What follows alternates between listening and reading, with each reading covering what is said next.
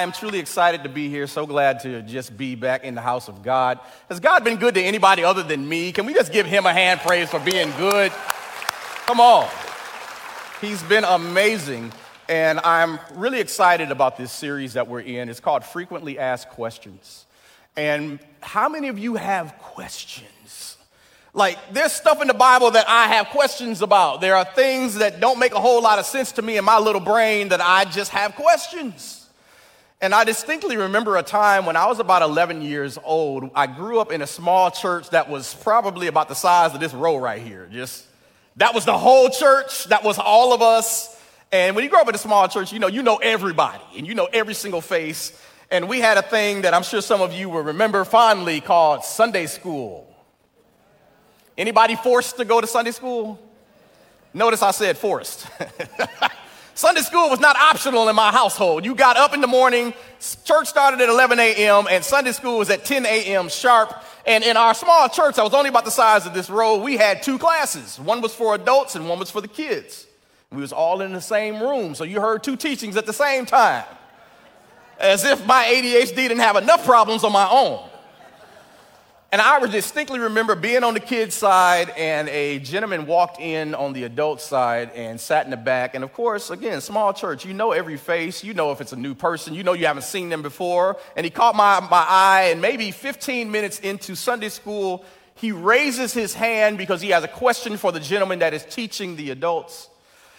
And his question still haunts me he looked at him he said, You know, I hear you teaching about God and about how good he is and about how great he is and how he loves us. He said, But what if something tragic happened in your life? How would you feel about God then? And he said, Let's be more specific. What if something happened to your child? And I remember the gentleman teaching the class looking at him and he said, Well, I, I, I, I don't believe something like that would ever happen to me. You all, my 11 year old mind knew that was the wrong answer. What do you mean you don't believe something like that would ever happen to you? And the guy that asked the question, he pushed back on that. He asked again, but what if something tragic happened to your daughter? What if something terrible happened? How would you deal with that? How would you navigate your relationship with God in that instance? And the answer again came back very calloused, very non empathetic of, well, my faith is that God wouldn't allow something like that to happen, and my prayers are for protection, and I believe God would answer that, and He just wouldn't allow something like that to happen in my life. I, I can't talk about your faith, I'm just talking about mine. And I watched this man's face crumble. He picked up his stuff and he walked out of our building. And since the age of 11, I spend time wondering whatever happened to that gentleman. Where did he go? When he left us, did he see someone else? Did he talk to anyone else? What happened to his life? Because obviously there was something that went terribly wrong in his life. Here's another question I had Why did no one in my church follow him out the door? When he asked this question, and you could tell there was something more than a question here, why was it that no one on that side of the building came and gathered around this man? Said, Let us pray for you. Why was it that the answer he got never invited real discussion on his question? Because sometimes real people walk into your life with real questions in church, we have a responsibility to give them real answers. We missed an opportunity that day. And when I tell you that it haunts me, I mean that in such a way that it has been a challenge and a burden for me to do all that I can to learn as much about this Bible so that if I'm ever greeted by that man again in my life, I will be able to answer his question. And when PK said, we are doing a series on frequently asked questions about the Bible. My heart did a flip. Yes, because I've got questions. I've been loving on Jesus a long time, some years better than others. and regardless of how much I learn, I still have questions. And when I come across people that I'm trying to convince that Jesus is what they need in their life, they have questions. And the Bible tells us in 1 Peter chapter 3 if someone asks about your Christian hope, always be ready to explain it, but do this in a gentle and respectful way. Because it's an opportunity. Where even if you don't know the answer, simply saying, I don't know in love can do wonders. Let's search that out together. Let's jump in the Bible. Hey, let's get together. Matter of fact, I'm gonna go call a couple of people and let's work on see if we can find that out. I believe the people God wants us to reach are outside of this building. And we need to be able to walk out of here with information that's going to be of help. There's a lot of gray areas in the Bible, you all. There's a lot of things that I don't fully understand. However, when the Bible says that we should study to show ourselves approved, I believe that we should do that because there is a lot of Bible that goes into great detail on specific topics. And one of the ones that I'm here to talk about with you today is one of the most important questions you will ever answer to somebody. And that is simply why do Christians believe that Jesus is the only way to God? Because that's what we tell people. Matter of fact, not just what we told people, biblically, Jesus said this in John 14 and 6.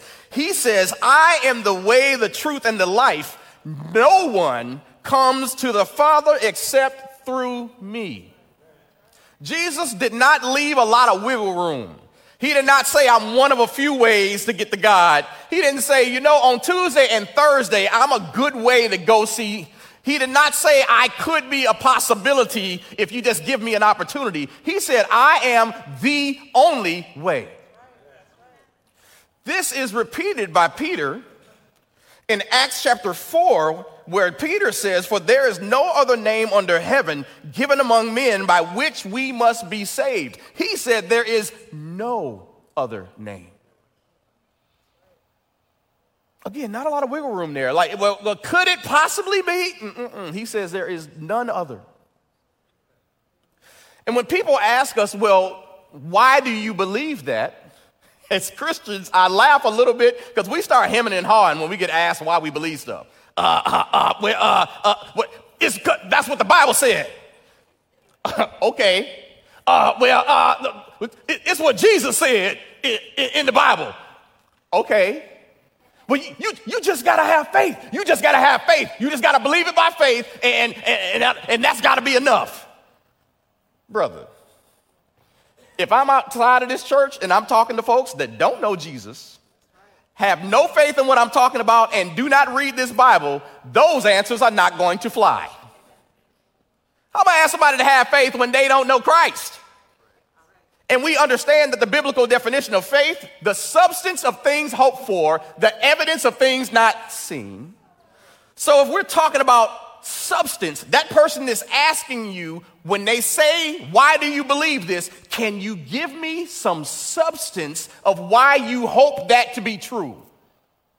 Can you give me some evidence of why you believe this thing that you've never seen is real? And we should have an answer on why we believe this to be true. Because now all of a sudden, when you don't, how are we any different than anyone else who just says, My truth is truth and your truth is truth, and it doesn't really matter whose truth is what? You believe what you want. When we believe that that truth is what will save people's lives. On this topic specifically, I think the Bible gives us some real details.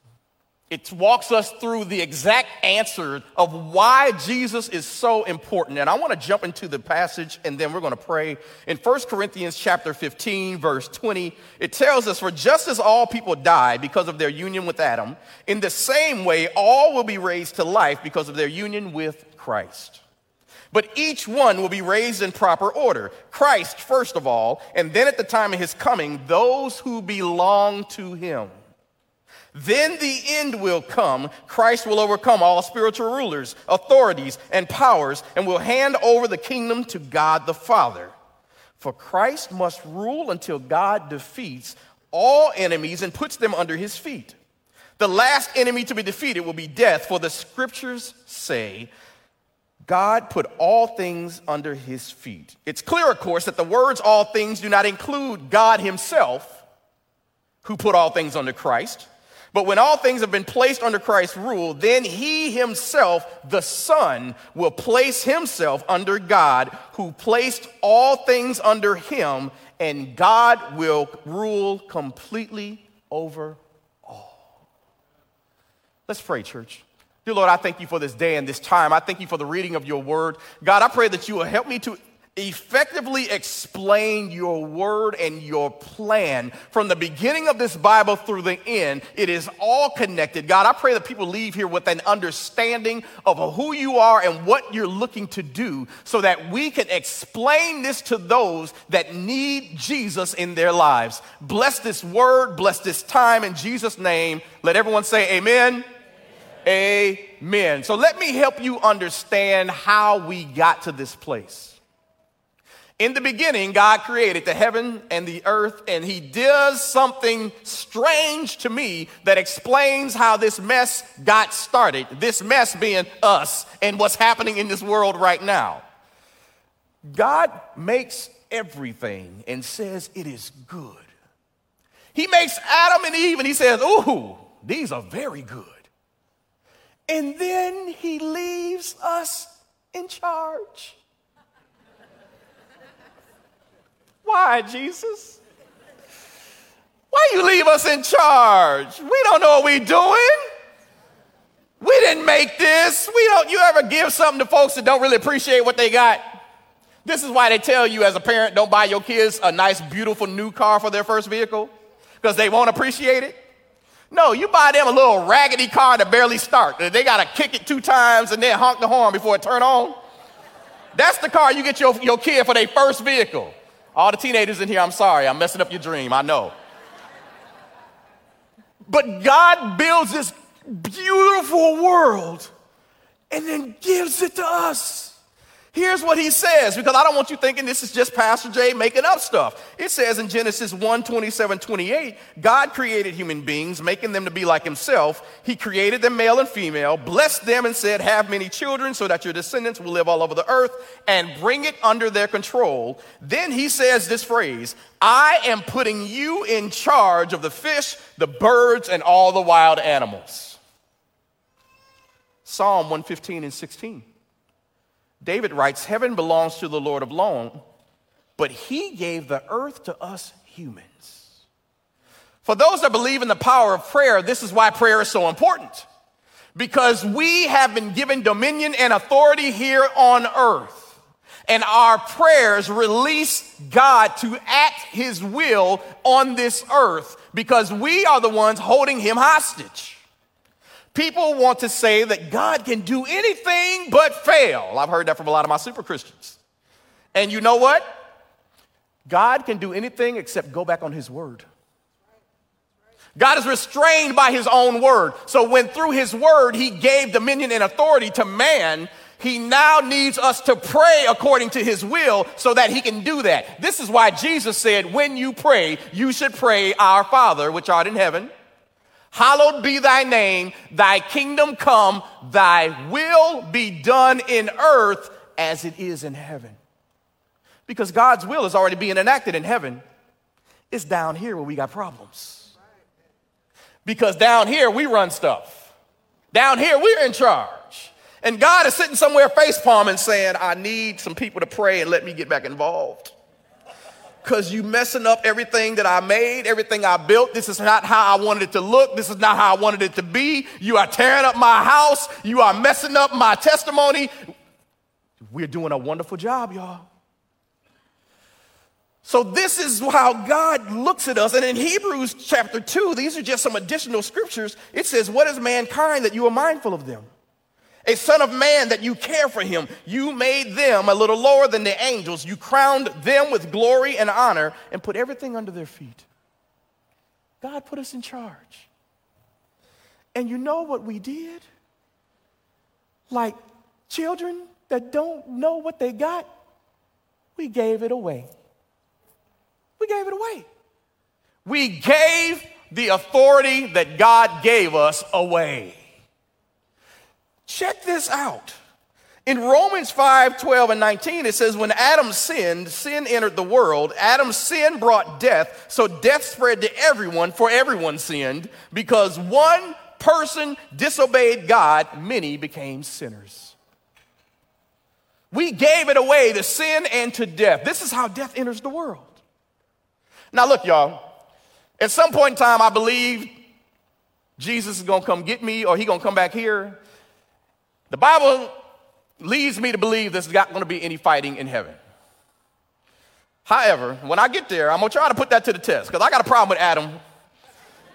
And when I see him, we got a problem on sight. I need to see you in this corner real quick.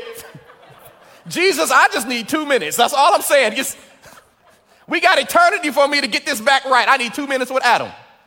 You notice in the Bible, nothing happens when Eve bites the fruit. I know people want to blame Eve and say it's her fault. No, nothing happened. I don't even, I'm not convinced God even told Eve not to eat the thing. She eats the apple, nothing happens. She bring it to Adam. The minute he take a bite, all hell break loose everywhere. Which to me is an eye-opening thing. Men, number one, quit blaming your wife for all this stuff that's going on in your household. Ha! Let all the wives say amen. Number two, your house ain't really jacked up until you as a man walk away from your responsibilities. What has God asked you to do? Well, this woman you gave me, uh uh-uh. uh What did God say to you? I believe we could have had a whole different outcome had Adam just not taken a bite and went and told Jesus, like, look, God, hey, she ate it. I'm sorry I wasn't with her 24 7, Lord. I wanted some, some space in the man cave over here. I just think things could have been a little different. So since he didn't, I got a problem with Adam. When y'all we all get to heaven, just pull me off of him if you see me, okay? That's all I'm saying. but we see also not only do we give our authority away to sin and to death, we gave our authority away to Satan. Here's why I believe that. In Matthew chapter 4 verse 8 it tells us the devil subjected Jesus to a third test. He took Jesus to the top of a very high mountain, and this is during the temptation of Jesus when the Holy Spirit has driven him into the wilderness to be tempted. It says he showed Jesus all the kingdoms of the world and their splendor and glory, their power and pomp. And the devil said, If you bow down and worship me, I will give you all these kingdoms. Jesus has an interesting answer here. He says, Get away from me. I will not serve you. I will instead follow scripture, which tells us to worship the eternal one, your God, and serve only him. In my opinion, this would have been a great opportunity for Jesus to look Satan right in the eye and be like, You are a liar. But he doesn't say that. Satan says, You see all of this? It's all mine. And Jesus never denies that reality. He never says, No, that's not yours. You don't own that. You're not in control of this. This is not something that you can give me. He never once tells him that. His response is, I will not serve you. Did you know that Satan can offer you some stuff if you just serve him? Did you know that you can make a trade with the devil? He's happy to make it. Oh, I'm in control of some stuff. Did you know that Jesus refers to Satan multiple times in the New Testament as the prince of this world? Did you know that in the book of Revelation there is a letter written to a church? This is in Revelation chapter 2, and the church is in Pergamum, Turkey. And the writer says, I know where you live, and in that place is where Satan has set up his throne. Because the kingdom of heaven kingdom of heaven exists. And Satan's got his kingdom too. And the Bible talks about there being a throne of his here. And this is why we don't wrestle against flesh and blood, but we wrestle against principalities, rulers, spiritual witnesses in high places that has dominion and set up their kingdom here to try to disrupt the one that God wants to bring. And when Jesus doesn't deny this claim, it helps me to understand the reality. Number one, Jesus did come to get these things. He came to get these kingdoms. He came to take all of this stuff back. So Satan says, I can give it to you easier than God will. Oh, God wants you to suffer for this. He wants you to have, that's His plan for you to go through all of this. Jesus, do you really want a cross? You don't have to have a cross to get this. I can give this to you right now. What I have found out over the course of my life is that Satan runs a lot faster than God does. oh, when I pray and ask for stuff and I have dreams and things that I would want to have in my life or want to achieve, Satan be on the job. He be showing up with like, here you go. All you got to do is compromise this just a little bit. All you got to do is tell this lie over here and look at what you get. All you have to do is just, I know that's what you believe. I know you're a pastor, but hey, you know what? All pastors mess up every now and then. Nobody has to know. And look at what I can give you. Because Satan's gifts always come wrapped in things you don't want in a result that you don't really want to have. You'll get what you want, but not in the way you want it. And I promise you, it will not bring you the happiness that you desire. This is why Jesus said, if you're unwilling to pick up your cross, you can have no part of me. There's always a cross to carry. If you want God's will in your life to be complete and brought to fruition, you must be willing to carry your cross. And Satan's going to do everything possible to keep you from having to do that. So, here on this scene, Jesus is being confronted with exactly what he has been sent to get. But the reality is that God has had a plan since the beginning. We know that he gave us authority, we know that we gave the authority away. And it reminds me of a TV show I used to grow up watching back in the 90s early, uh, I should say late 80s, there was a show called The Cosby Show. And there was a young lady on that show named Claire Huxtable. Now, Claire Huxtable ran a tight ship in her house, spent a lot of time trying to keep her husband from jacking stuff up. and in this episode, she gets sick with the flu. And she ends up laying in the bed, can barely move, can't talk, just hurting. And anybody in this room knows that when mama gets sick, stuff, we have a problem. So she does what wives all over the world hate to do. She left her husband in charge. She tells her husband, You got to take care of everything. I'm too sick. And fellas, you know, when they leave us in charge, the rules change, okay? Because when you leave daddy in charge of the kids, healthy food options go out the window. I ain't trying to cook all of that. What you talking about? We go about, you want a pizza? You want a pizza? One for you, one for me? oh, we let the kids do all type of stuff that they would normally do if mama was sitting there. You, oh, you, you want a backflip off the couch? Let me go get a couple of pillows, no problem. We help the kids do all type of stuff. We dig holes in the back. We let them drive the car down the street for two or three minutes and let nobody make sure anybody looking. We do all type of stuff because that's what daddies do. The rules change. Well, the problem was here for Miss Claire Huxtable was that about a day or so into this, Cliff Huxtable gets sick. And now he got the flu too. And she's like, You can't be sick. Who's taking care of the house? And he says, Don't worry. I left Theo in charge. Well, Theo is their 15 year old son. And typically, the last thing you want to do is leave your 15 year old son in charge of the whole household when you can't have nothing to do with it. Theo is in charge and he takes full advantage. He is driving his sisters nuts. He is domineering and dominating everything. He's handing out laws and rules. Here's your job. Here's your job. Here's what you're going to do. Here's what you need to have done. Here's your timeline on it. And they look at him and say, uh, but what are you going to do? He says, I'm supervising. Basically, nothing. I'm gonna do what I want to do. He on the phone, he watching TV, he doing all type of stuff. And the sisters get sick of him and they say, We're overthrowing Theo. It's a mutiny in the house. We're not doing nothing else you say. We quit. Nothing's happening. And Claire Huxtable, all the way upstairs, hears the screaming and the yelling and the arguing and the foolishness that's going on on a floor underneath her. She throws the covers off and she says, I am declaring myself well. I am no longer sick. And Cliff looks at her and says, What you mean you're no longer sick? You in the bed with me. You, you got the flu. She said, No, I can't have the flu because these folks is about to tear up my house. I think that's how God felt about us. I think God was on the upstairs floor and he's looking down at us. He's like, These folks is tearing my stuff up. That's it. I'm declaring myself back in charge. But here's the thing God is bound by his word. So he knew he gave authority to man.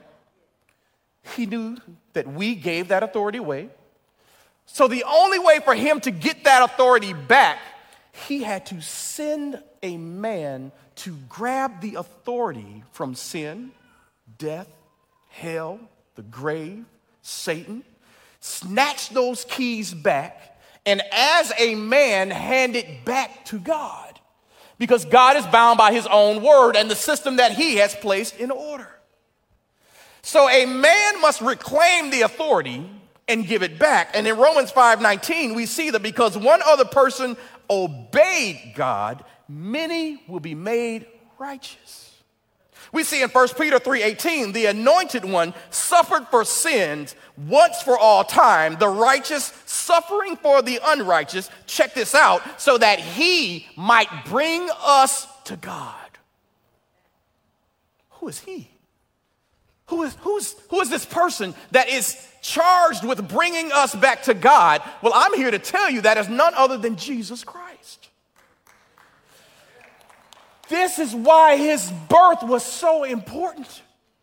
God overshadows a virgin. She conceives and bears a son that is all God, according to the Bible, the literal physical manifestation of God Himself, and all man.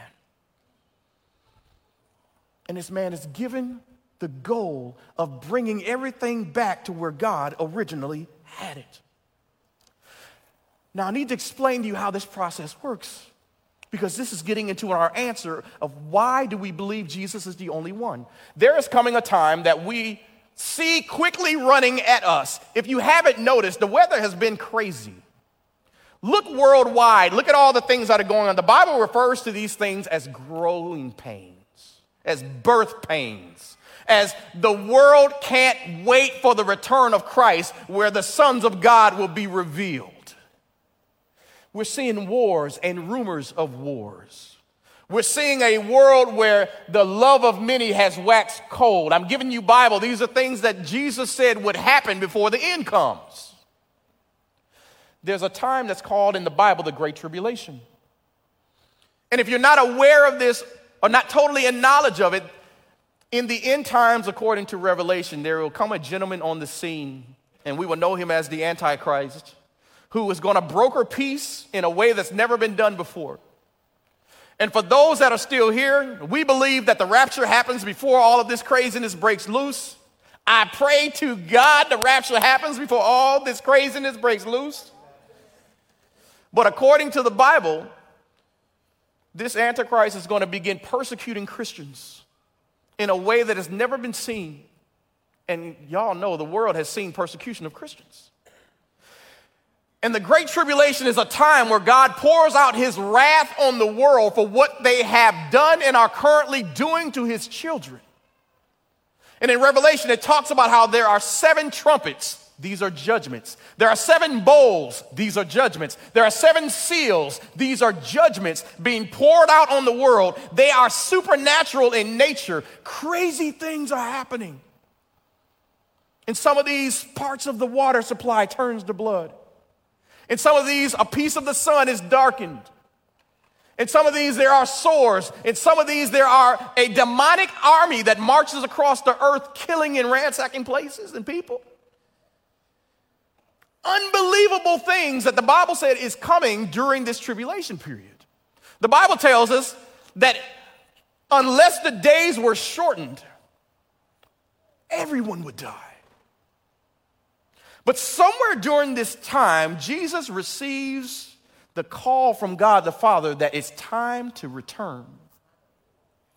And when Jesus returns this time, it's not going to be like the first time he came. See, when he came the first time, he came meek and mild. He came born in a manger. He came as a baby. He came as a sacrificial lamb of God.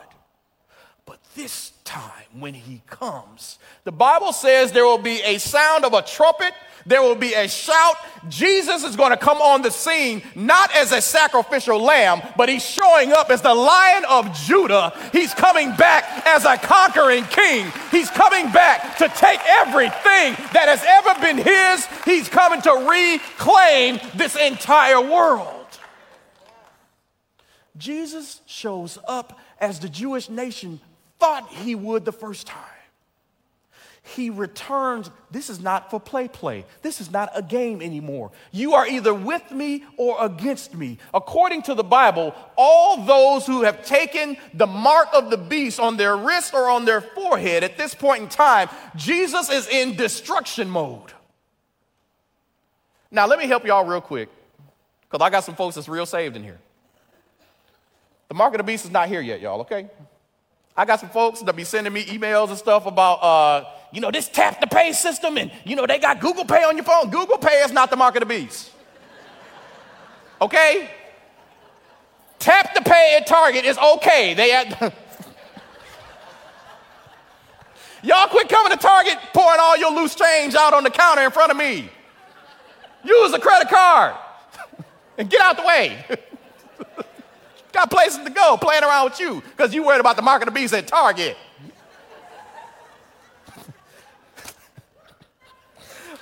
All the folks that shop at Target, y'all know what I'm talking about. Them folks be sitting there, I think I got 17 more cents. Hold on a minute. No.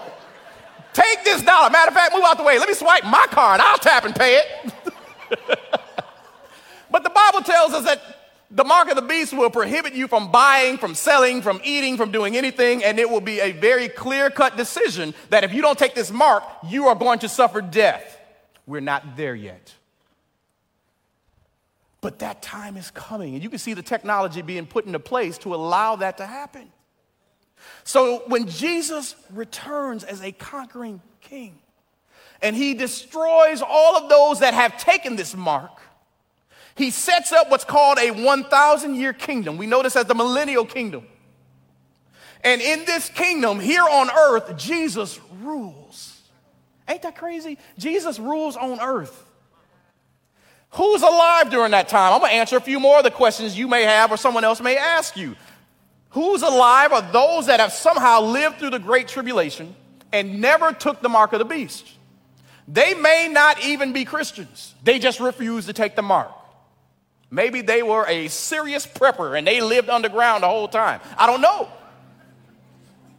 There are going to be those who are believers that refuse to take the mark and somehow manage to survive throughout that, they will still be present on earth. And then the Bible says that we will see the first resurrection, which is all of the believers who were beheaded, who were killed, who suffered during the Great Tribulation. They will be raised back to life to reign with Jesus for 1,000 years. That's crazy. It says that Satan's going to be grabbed and thrown into a pit where he cannot deceive anyone for that time. But you know what the problem still is? This stuff called flesh will still exist. And even in a kingdom that Jesus himself runs, people will still make decisions that go against God's will.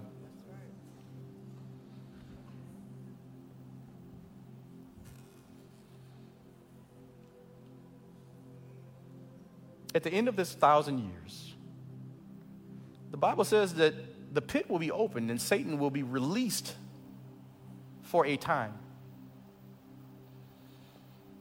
And even under the reign of Christ, the Bible tells us that Satan masses an army of people that's like the grains of sand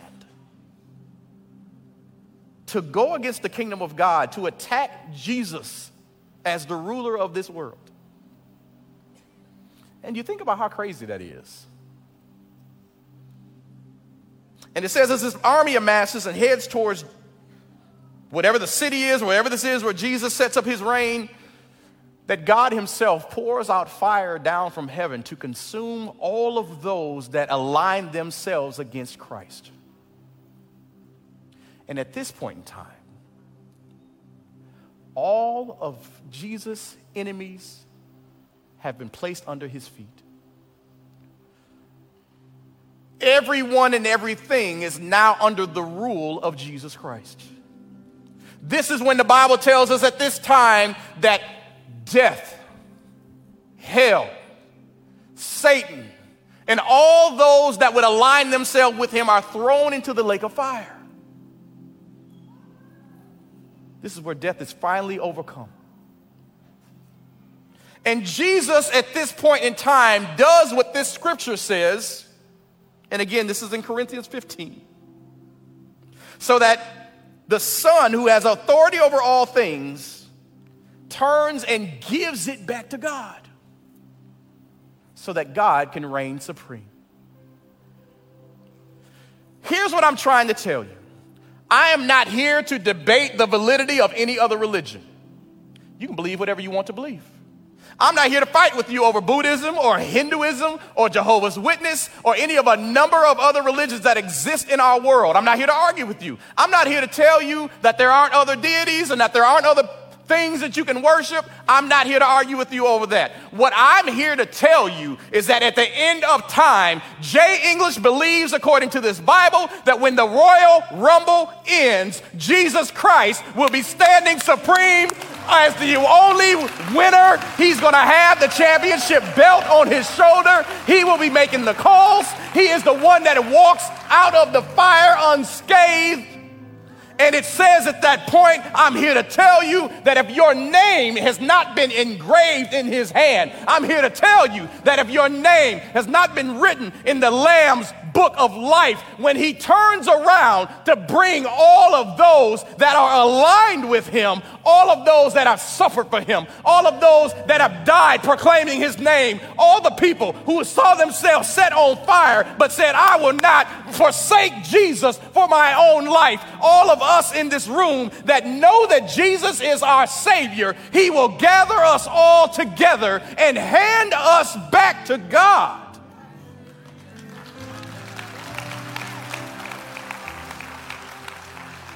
This is why Jesus says, I am the way. I am the truth. I am the life. And nobody, I don't care who you are, I don't care what you've done, I don't care how much money you got in the bank, I don't care how many good things you've done, I don't care how many people you've seen saved. You can preach this gospel, and everyone around you can go to heaven, and you can miss it yourself. He says, All of those that believe in me. It's not about works, lest any man should boast. It's about belief. It's about putting your trust in Jesus that at the end of time, He's going to reign over everything and give it back to God.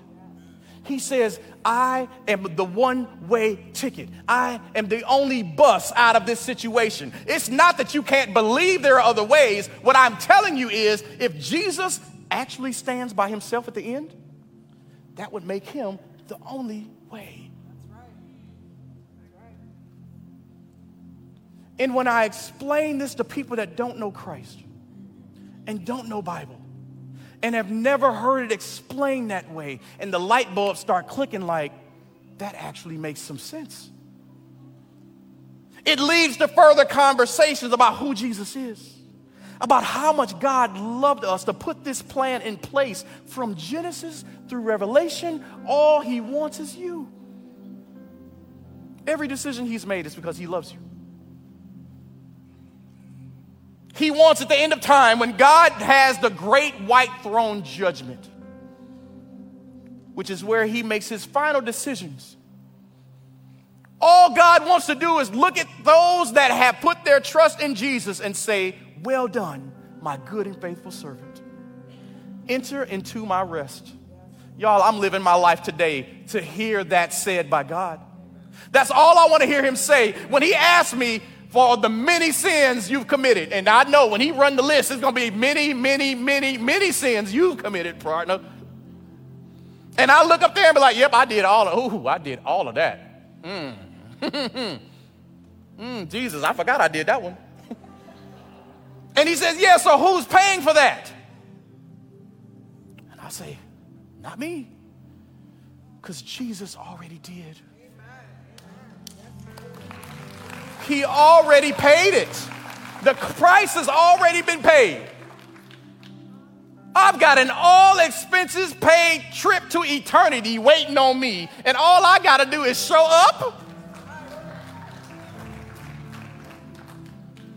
But if you reject Jesus, you're denying the gift that's already been paid for. So, in this room, as I'm talking to you, where I hopefully have addressed both your logic and your heart, if you are in this room and you know that you haven't in the past given Jesus all of you, if you haven't yet given him an opportunity to rule your life here and now, maybe you have, and at some point you walked away. You stepped back from the calling God had for you. You stepped away from the love that he wants to bestow upon you. Maybe you have backslid, backstepped, moonwalked, whatever you want to call it, away from what God wanted you to do. If you are in this room under the sound of my voice, I'm going to count to three, and I want you to just stand up where you are and say, I want Jesus to have total control of me today. One, get ready. Two, put your hands on your seat. Satan is going to try to convince you not to stand up. Tell him he's a liar and you're not listening to him. Your faith is being put into action by your works right now. Three, stand up on your feet wherever you are. It's time to give it back to God. Come on. Come on, church. Come on, church. Let's give it back. Let's give it back to God. Let's give it back to God. It's time. It's time. It is time, church. Amen. It's time to walk in the fullness of your calling. It's time to be who He's called you to be. The time for playing around is over. Recognize that we have a world outside of here that is dying and on its way to hell, and we have the best answer to solve that problem, but we got to take the medicine ourselves first. Amen. For so many of you that are standing here, we're going to all pray together. If you're already saved, you're going to say this, and it's just a rededication. If it's your very first time, I'm getting ready to welcome you into the family that you've been wanting to be a part of. Trust me. Can we all pray together? Let's bow our heads. Just repeat after me Dear Lord Jesus, I know that I'm a sinner. And I know that I deserve death. But you came on the scene and you died for me and you paid my price you shed your blood and spent three days in a tomb. But you didn't stay there. You are alive and well and offering me your gift of salvation. So I give you my heart. I give you my mind. I give you my soul. And I receive your gift. Make me into what you would have me to be. In Jesus' name. Come on, amen. Come on, let's give God some praise in here. Yes. Yes. We serve an amazing God. I want to invite everybody to stand up on your feet where you are. We've had a good day today. I pray that you leave here with an understanding of why we preach Jesus the way we do here. When we talk about making it easy to find and experience God, that's the goal because we need you to accept Christ. We need you. I'm trying to have this party on the other side. And I'd have met some of y'all in the lobby. It's going to be a party. some of y'all going to get us in trouble. We're going to see if we can get kicked out. but I'm excited about what God is doing. And I want to encourage you be open to answering questions. Your life should be lived in such a way that it makes people ask you questions. Be ready to answer, to always be willing to give an account on why you believe what you believe. But most importantly, here's why we believe Jesus reigns supreme and why we should give our lives to him.